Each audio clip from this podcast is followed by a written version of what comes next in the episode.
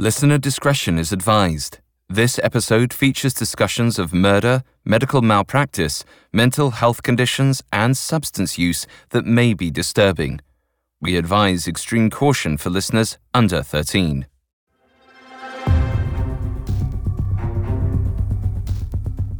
Religion has influenced human behavior for millennia, usually for the better. Inspired by belief, many surrender their baser desires to uphold a moral code. They want to be pious and godly in the eyes of others. But sometimes, the perception of these moral standards can actually lead followers astray. Not everyone is forthcoming with their faults or accepting of forgiveness. The pressure to keep a sin secret can lead to a lie, another sin in itself. And the pressure to maintain that lie and keep one's transgressions secret can be deadly. In the case of dentist Colin Howell, sin was a slippery slope. One transgression snowballed into another and another until Dr. Howell felt the only way forward was to commit a double homicide.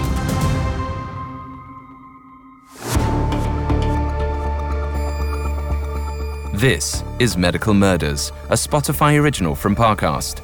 For decades, thousands of medical students have taken the Hippocratic Oath. It boils down to do no harm. But a closer look reveals a phrase much more interesting I must not play at God. However, some doctors break that oath, choosing to play God with their patients, deciding who lives and who dies.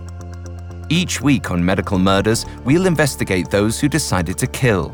We'll explore the specifics of how they operate not just on their patients, but within their own minds, examining the psychology and neurology behind heartless medical killers.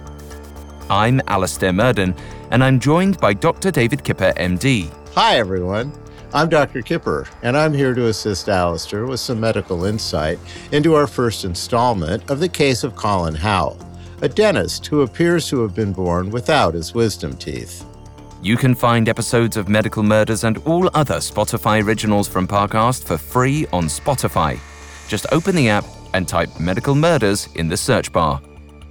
This is our first episode on Dr. Colin Howell, a dentist in Northern Ireland whose marriage to a nurse led to a double homicide in the early 1990s. This episode, we'll cover his journey into dentistry, his rocky marriage, and the first of two homicides. Next time, we'll explore the second murder, the aftermath of the crimes, and the cover up. All this and more coming up. Stay with us. This episode is brought to you by Anytime Fitness. Forget dark alleys and cemeteries. For some, the gym is the scariest place of all, but it doesn't have to be. With a personalized plan and expert coaching, Anytime Fitness can help make the gym less frightening. Get more for your gym membership than machines. Get personalized support anytime, anywhere. Visit AnytimeFitness.com to try it for free today. Terms, conditions, and restrictions apply. See website for details. It feels like we're all being told to go on this diet, take that supplement. Ozempic will give you depression, but you know what'll cure that? Weed. Or you could try to balance your hormones. At Science Versus, we're like, What the f is going on? forget the crap online and listen to Science Versus. Just the facts. Oh, and a bunch of stupid jokes. What is a ghost's favorite fruit? Blueberries. That's Science VS. New season out on Spotify soon. There's a new class of blockbuster drugs. Drugs like Ozempic. They're changing bodies, and all of a sudden, just the weight starts falling off. fortunes, It just got too expensive. They're just bank breakers. and industries. There was a lot of excitement, there was a lot of skepticism. The impact of these drugs from business to health is just beginning. From the journal, Trillion Dollar Shot. Find it in the journal feed wherever you get your podcasts.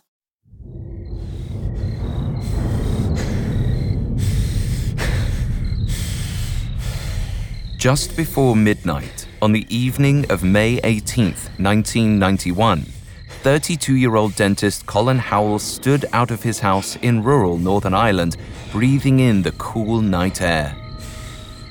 Shaken, he took a moment to calm himself, then walked back inside the house and pondered his next move. Eventually, Colin realized what he had to do. With surgical gloves on his hands, he stepped into the living room. There, on the couch, his wife's body lay lifeless. And while Colin had always considered himself a religious man, his faith had never been challenged like this.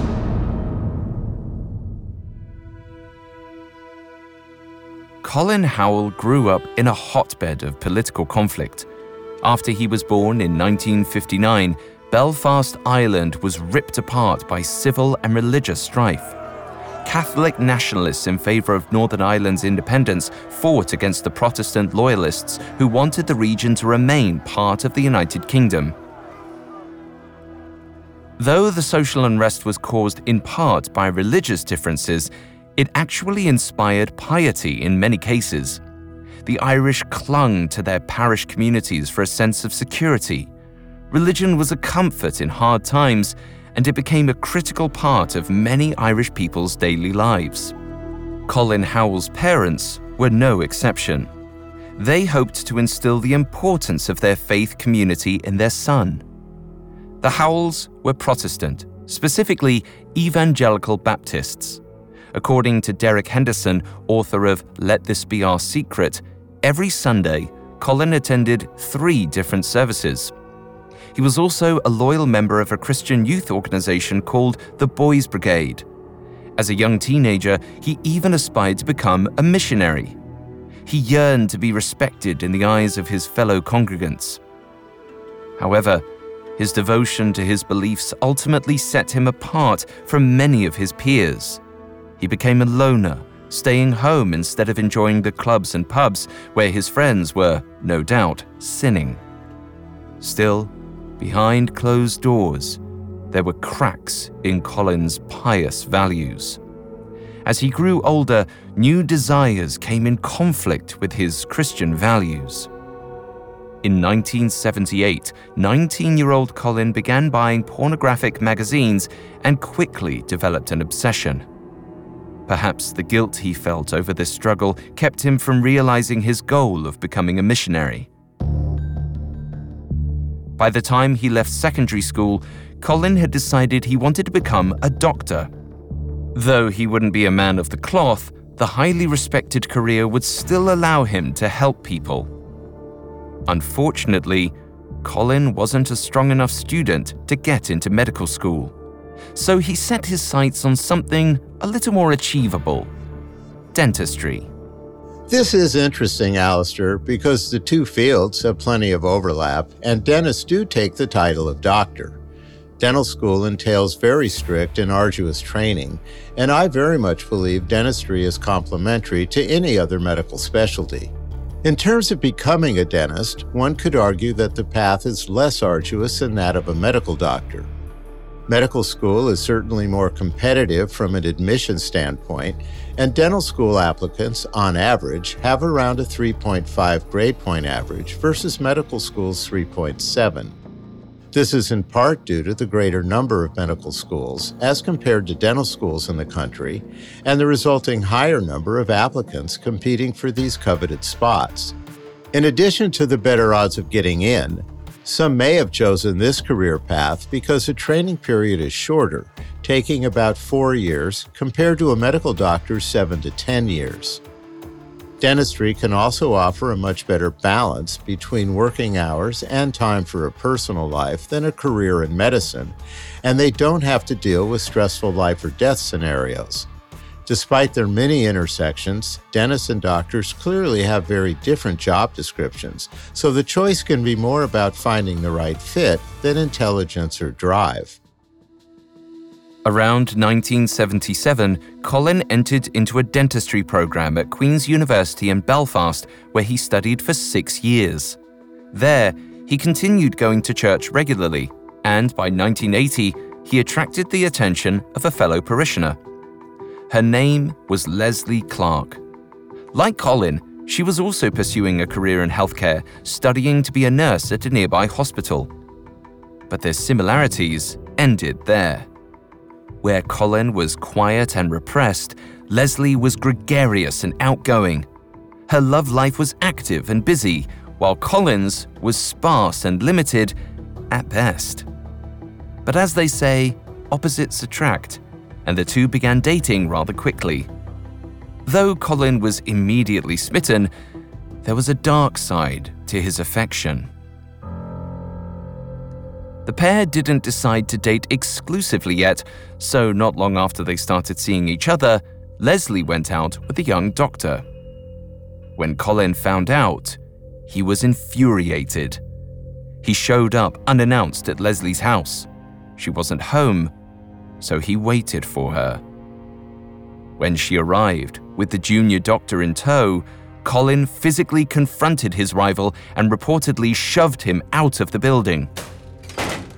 Surprisingly, this violence and jealousy wasn't a deal breaker for Leslie. In fact, after this incident, she would go on to date only Colin, though she may have felt coerced into commitment by his aggressive display. As the relationship developed, it became clear that Leslie wasn't as infatuated with Colin as he was with her. Nearly two years into their romance, Leslie confided in a friend that she had no intention of ever marrying Colin. But things changed sometime in 1982 when Leslie became pregnant. When he received the news, Colin Howell spiraled. Pregnancy outside marriage was a marker of sin, and unlike his former addiction to X rated magazines, Colin could not bury a pregnancy beneath his bed. Hiding it required an act even more taboo than premarital sex abortion. So Colin Howell found himself forced to choose between his image as a godly man and actually following his religion. He chose his image. Though Leslie wasn't absolutely positive about going through with the procedure, she was worried Colin would leave her if she didn't. So, she had the abortion. The process wasn't easy. Most abortions were illegal in Northern Ireland, so Leslie had to cross the sea to London in order to end her pregnancy. Despite their moral, legal, and logistical conflicts, Colin and Leslie found themselves in the exact same situation within just a few months. When he learned Leslie was with child, Colin pressured her into having a second abortion. Leslie complied. Then, weeks after she returned home from London, Leslie learned that she was once again expecting. She terminated her third pregnancy. Multiple abortions in a matter of months puts a lot of stress on the uterus and poses a serious threat to long term fertility. These consecutive operations would have likely resulted in a concentrated scarring and damage to this organ. The risk of uterine complications would have also increased exponentially with each procedure. As a nurse, Leslie had to have known all of this, but her unfortunate situation and Colin's stubbornness may have forced her to turn a blind eye. The two ultimately should have considered ways of avoiding pregnancy altogether, with contraceptives like the birth control pill, IUD, and condoms, all of which were available in the 1980s. Instead, however, they kept repeating the same mistake over and over again, expecting different results, which is the definition of insanity. As far as we know, Leslie didn't face any health complications following her three procedures, though it's very possible there was a mental health impact. She'd repeatedly carried out an act that was deemed unholy by her faith and illegal by her government. She may have also been experiencing grief over the children she might have had. But most notably, it may have led to her changing her mind about marrying Colin because in July 1983, 24 year old Colin Howell and 23 year old Leslie Clark walked down the aisle. From what we can glean, neither was entirely sure about the marriage, but perhaps they'd been through so much trauma together that the step felt necessary. After their wedding and Colin's graduation from dental school, the Howells moved about 60 miles north up to the picturesque village of Coleraine on the coast of Northern Ireland. Colin secured a position at a local dentist's office, and Leslie started working as a nurse. Their life together seemed idyllic and effortless. They both had well paying jobs and seemed to have a security that other couples in their 20s lacked. But their relationship was about to be tested when, almost a year after their wedding, Leslie became pregnant again. This time, the two decided they were ready for a baby. In October 1984, Leslie gave birth to their first child, Matthew. It should have been a happy time, but the relationship between the nurse and the dentist was about to hit the rocks. And young Matthew's life would be bookended by tragedies. Coming up, Leslie Howell spirals and Colin follows in her wake. This is Story Booth Daily. Tune into this new podcast for your daily fix of real life stories from real people around the world. We've received thousands of stories that we want to share with you, from talking about being ghosted or realizing that being popular isn't all that great sometimes. No topic is off the table. This is a podcast that's not only for you, but by you. Story Booth Daily premieres November 8th, so be sure to check us out Monday through Friday. Story Booth Daily is a Wheelhouse and Spotify original from Parcast. This episode is brought to you by Anytime Fitness. Forget dark alleys and cemeteries. For some, the gym is the scariest place of all, but it doesn't have to be. With a personalized plan and expert coaching, Anytime Fitness can help make the gym less frightening. Get more for your gym membership than machines. Get personalized support anytime, anywhere. Visit AnytimeFitness.com to try it for free today. Terms, conditions, and restrictions apply. See website for details. Now, back to the story. In the mid 1980s, Colin and Leslie Howell were a newly married dentist and nurse in Coleraine, Northern Ireland. They were devoted parishioners of their local Baptist church, and Colin's success as a dentist meant Leslie could leave her job as a nurse and stay home with their young son, Matthew. Meanwhile, Colin watched the dental practice's patient list swell to 35,000 people. Business was booming he was a success, and not just at work. Colin started leading his Baptist congregation's youth fellowship and regularly volunteered with other children's groups. This likely gave him the sense of religious power he'd wanted since he was young. But while he held power and the moral high ground at work and at church, he struggled to maintain it at home. Leslie Howell itched to return to her nursing career she missed her work and no longer felt like the vibrant social butterfly she'd once been. She realized she didn't want to be a stay at home mum. But Colin expected her to be an obedient housewife and mother. In November of 1986, Leslie gave birth to their second child, Lauren. With two young children, Leslie had much more to do at home and Colin projected the image of a doting husband and Christian family man. Pleased, 28 year old Colin opted to take a new step in his career, opening up his own dental practice. In 1988, he purchased an office space. It cost him £34,000, or what would nearly be £98,000 in 2020. Though he'd risked a large amount of money to jumpstart his new professional project, Colin felt the investment was well worth it. And ultimately, it did seem to be. At the beginning, Colin's client base rapidly expanded. In fact, just to handle his influx of patients, Colin had to hire a second dentist. Colin Howell made an ambitious decision by opening his own practice and then quickly hiring another dentist. In my own experience, adding healthcare providers to a practice has its advantages and disadvantages. On the upside, extra practitioners can result in the ability to treat more patients and also provides the advantage of immediate and accessible consultation and information swapping. More professionals within a practice can also mean greater income for individual doctors, depending on how revenues are shared.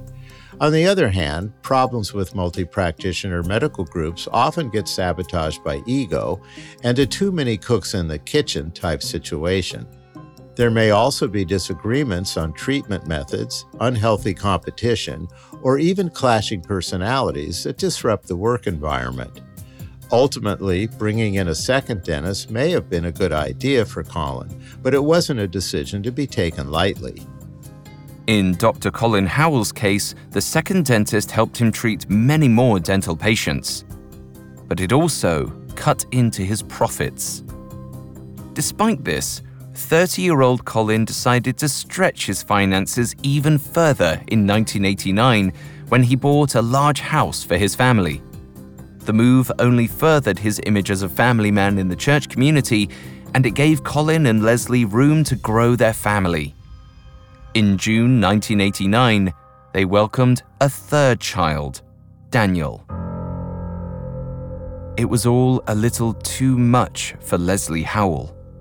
Not only had she not wanted to be so locked into her marriage with Colin, but the pressures of raising three children were insurmountable. Not to mention the financial strain Colin had put their family in. They'd taken out an £85,000 mortgage for their new house, and though it may have been more spacious, it wasn't fully finished. While on the outside they appeared to live in a large, picturesque home, the inside was less than ideal reflecting the way Colin Howell lived every aspect of his life. It was so bad that they didn't have enough money to put carpeting over the concrete floors. At some point, Leslie started fantasizing about escaping and reportedly began stockpiling cash. If she ever worked up the courage to leave Colin, she'd need it. Meanwhile, Colin's attitude seemed to suggest that he didn't have a clue. Though he wasn't feeling perfectly happy in his marriage, his mind was elsewhere.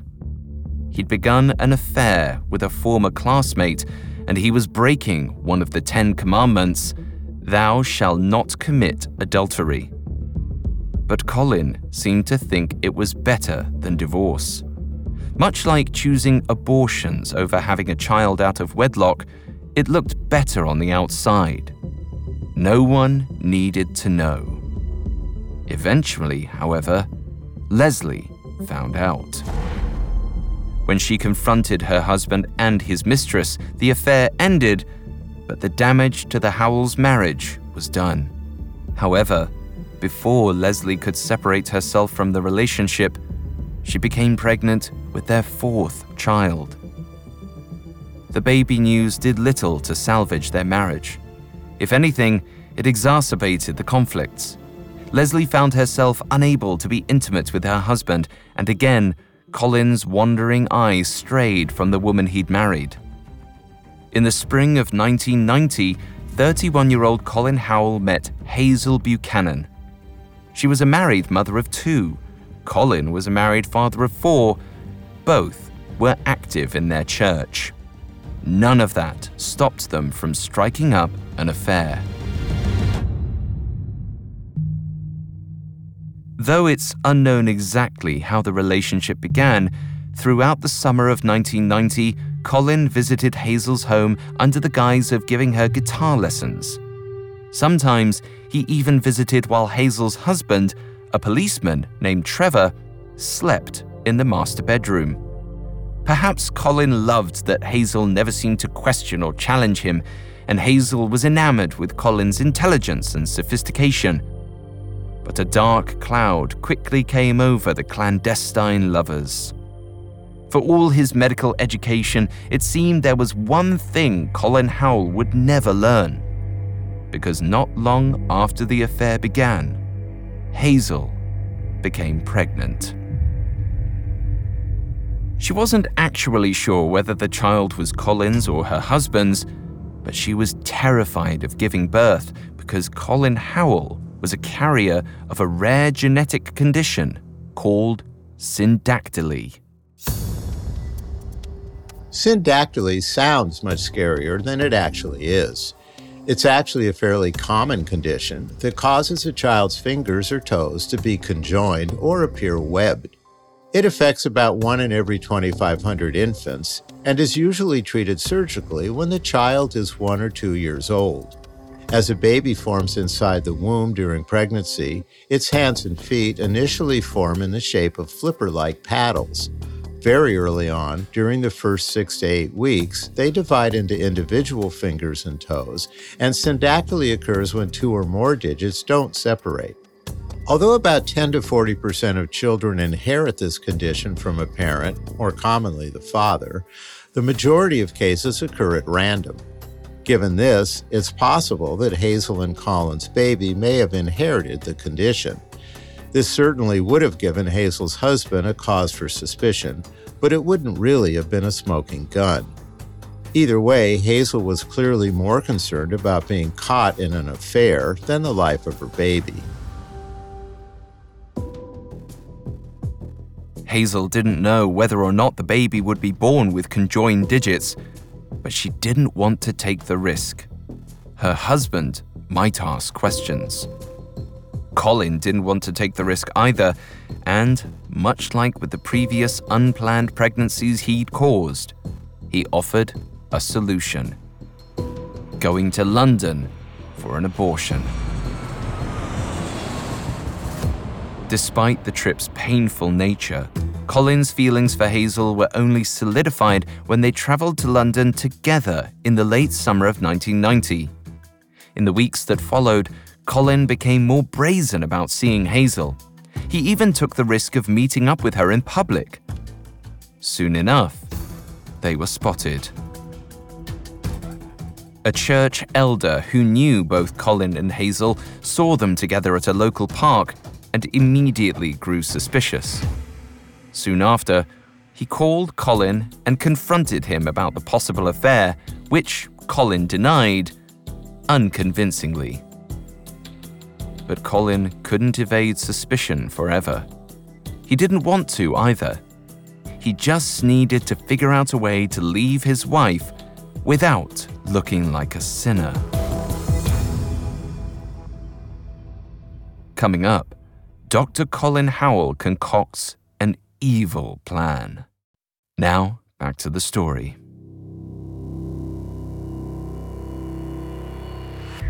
In the fall of 1990, 31 year old Colin Howell's marriage sat on the chopping block.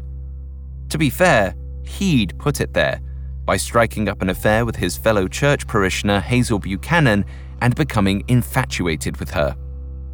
Both of them wanted to be together, but as Christians, they felt chained by their existing marriages. Matters only grew worse when former nurse Leslie Howell suspected her husband was cheating again. Colin had recently taken a golf trip with a friend, and Leslie confided in her pastor that she worried her husband may not have been golfing. The pastor took it upon himself to investigate. He confronted Colin, who denied the accusation. He was a good Christian man. He'd never cheat on his spouse. But the pastor didn't quite believe it, because Leslie wasn't the only person who'd brought him suspicions about Colin Howell. A few weeks earlier, a church elder had mentioned seeing Colin in the park with Hazel Buchanan. The elder didn't see anything other than two adults talking, but the sight didn't sit right with him. Suspicious, the pastor went to Hazel's home and questioned her too.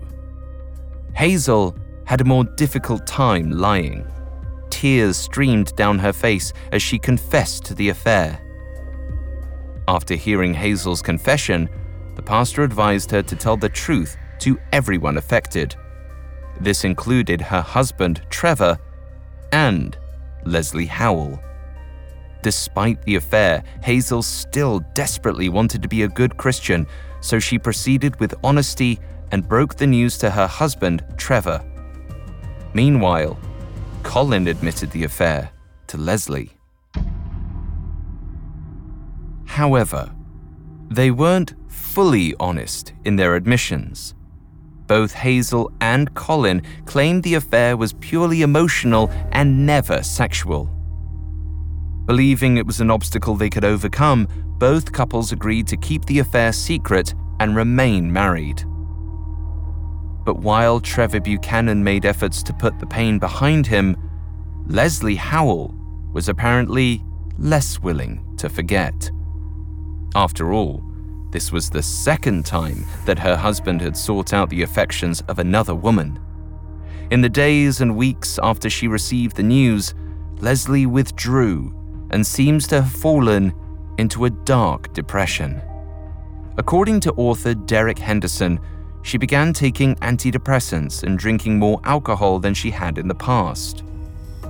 A few weeks after the initial confession, Colin revealed to Leslie that his affair with Hazel actually had been sexual. Maybe this was because the pastor had stripped Colin of his volunteer roles within the church and he was vindictive. Or maybe he was burning with religious guilt. Either way, it was the final straw for Leslie. She allegedly attacked Colin, clawing at him with her fingers.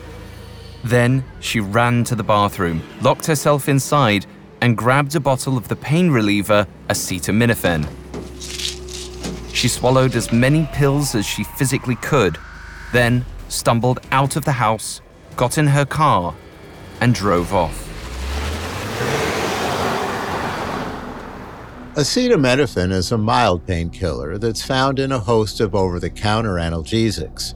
The maximum recommended dose for adults is around 4 grams per day, and if this is greatly exceeded, acetaminophen toxicity can occur. In severe cases, the liver can acutely fail, leading to death from hepatic coma. This occurs because a failed liver can't filter toxins in the blood, which ultimately leads to brain damage and death if left untreated. Other symptoms of acetaminophen toxicity can include intense fatigue, confusion, crippling abdominal pain, and jaundice, or yellowing of the skin and whites of the eyes. As a former nurse, Leslie would have known how much of the medication was needed to promote dangerous side effects. She no doubt experienced a major shift in her body and mental state, and putting herself behind the wheel was clearly a reckless decision. In efforts to alleviate her pain, Leslie Howell was risking her life. Luckily, Colin called for help and they eventually found Leslie unharmed. She stayed at the hospital for three days, recovering from her misuse of acetaminophen. But it would take much longer for her mental health to recover. By all appearances, Leslie Howell remained inconsolable over the state of her marriage. Still, as the calendar turned to 1991, 31 year old Colin and 30 year old Leslie pursued marital counseling at their church. It seemed like Colin was willing to try again. For some time, he made no contact with Hazel Buchanan. Leslie did her best to gain back the affections of her husband even going so far as to style her hair like Hazel did. But it didn't work. In March 1991, after just four months of faithfulness, Colin started seeing Hazel again. The affair resumed as if it had never stopped, and it didn't take Leslie long to catch on. Then, in late April 1991, Leslie's father came to live with the Howells. He claimed to be suffering from flu like symptoms, although it's possible that Leslie brought him into the house to help her. She may have hoped that her father's presence would ease her own isolation and turmoil. However, it's possible that the new presence in their household amplified Colin's guilt over his renewed affair. It may have even forced Colin into action. One night, shortly after Leslie's dad moved in, Leslie and Colin returned home from a night at the theatre to discover her father collapsed on the floor of her kitchen. He had no pulse. They called the family doctor, who pronounced Leslie's father dead upon arrival, claiming the man had suffered from a myocardial infarction or heart attack. At the time, there was no reason to suspect there was anything nefarious about Leslie's father's death. But given what happened later on, many have questioned his sudden death in the Howell home. If we've learned anything from our podcasts, it's that just because a death appears natural at first doesn't necessarily mean it is.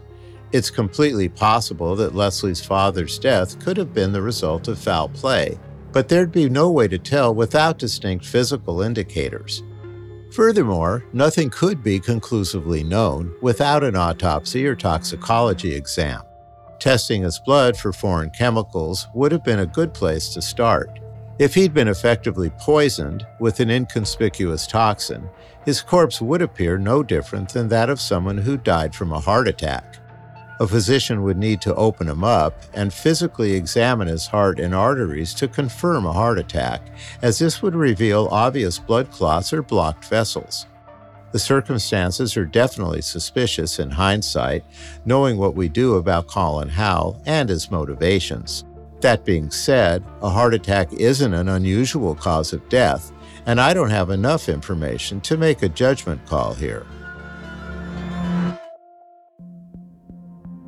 Regardless of how her father died, it was another devastating emotional blow for Leslie Howell, another support system ripped away from her. According to several acquaintances, she turned to alcohol to cope. In later interviews, Colin claimed he grew resentful around this time. And in response to her husband's complete lack of emotional support, Leslie's struggles only worsened. By the late spring of 1991, the Howells' marriage was at a dead end. But both still feared the public shame of a divorce. So Colin found another way out. Just like the times he'd gotten his partner pregnant out of wedlock, it would require acting against his faith. But as long as he kept it secret, no one would know that he'd ever sinned.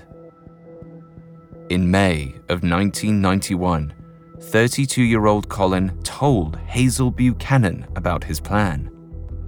Apparently, he was convinced that the future of their relationship relied partly on her willingness to end her own marriage.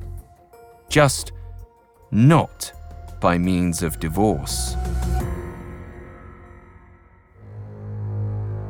Around 10 p.m. on May 18, 1991, Colin put his children to bed. As he tucked each one in, he listened for the sounds of Leslie moving around downstairs. Like she did on many evenings, Leslie was enjoying a drink on the couch. By 11 p.m., she dozed off. Colin grinned to himself. It was time to jump into action. He started by blocking the children's room with a hockey stick. He couldn't risk one of them catching what he was about to do next. He put on a pair of surgical gloves. Then he went into the garage and connected a hose to his car's exhaust pipe. As noxious gas floated through the tube, he maneuvered it into the living room, pointing the other end of it at Leslie's sleeping face. It was as if he was at his dentistry practice, dosing a patient with laughing gas before pulling a tooth. Only this was no mild sedative. The fumes from the car's exhaust ran through the hose into Leslie Howell's lungs, filling them with carbon monoxide. High concentrations of carbon monoxide can cause death within minutes. When inhaled, this tasteless, odorless gas fills the lungs and passes into the bloodstream, where it binds to hemoglobin molecules that supply oxygen to vital organs. These hemoglobin molecules can't effectively function with the carbon monoxide coating their surfaces, and as a result, vital organs like the heart and brain start to shut down from oxygen deprivation. Because of carbon monoxide's nearly undetectable presence and its ability to depress the central nervous system, it's highly unlikely that a sleeping person would realize they were inhaling it. In fact, it would probably put the person into an increasingly deeper sleep until it killed them. This is why we have those loud and annoying carbon monoxide detectors in our homes. The circumstances here are a little different, though, Alastair. The smell of the car exhaust fumes could have been noticeable in this equation, depending on how deeply asleep or inebriated Leslie was. Colin Howell watched his wife inhale the poison until suddenly she stirred. As she regained consciousness, Leslie called out for her oldest son and tried to stand. But Colin quickly held a blanket over her head and the hose, forcing Leslie into a carbon monoxide tent. After a few moments, she stilled. Colin knew what that meant. His wife was dead. But Dr. Colin Howell's plan was far from over. Leslie's wasn't the only life he planned to take that night.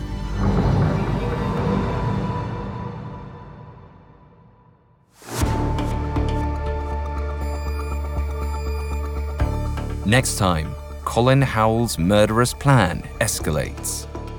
Thanks for listening to Medical Murders, and thanks again to Dr. Kipper for joining me today. Thank you, Alastair. For more information on Colin Howell, among the many sources we used, we found Let This Be Our Secret by Deric Henderson to be extremely helpful to our research. You can find all episodes of Medical Murders and all other Spotify originals from Parcast for free on Spotify. We'll see you next time. Medical Murders is a Spotify original from Parcast. It is executive produced by Max Cutler, sound designed by Trent Williamson, with production assistance by Ron Shapiro, Carly Madden, and Joshua Kern. This episode of Medical Murders was written by Ryan Lee, with writing assistance by Lauren DeLille and Maggie Admire, fact checking by Bennett Logan, and research by Chelsea Wood. Medical Murders stars Dr. David Kipper and Alastair Murden. This is Story Booth Daily. Tune into this new podcast for your daily fix of real life stories from people around the world. Story Booth Daily premieres Monday, November 8th on Spotify. Story Booth Daily is a Wheelhouse and Spotify original from Parcast.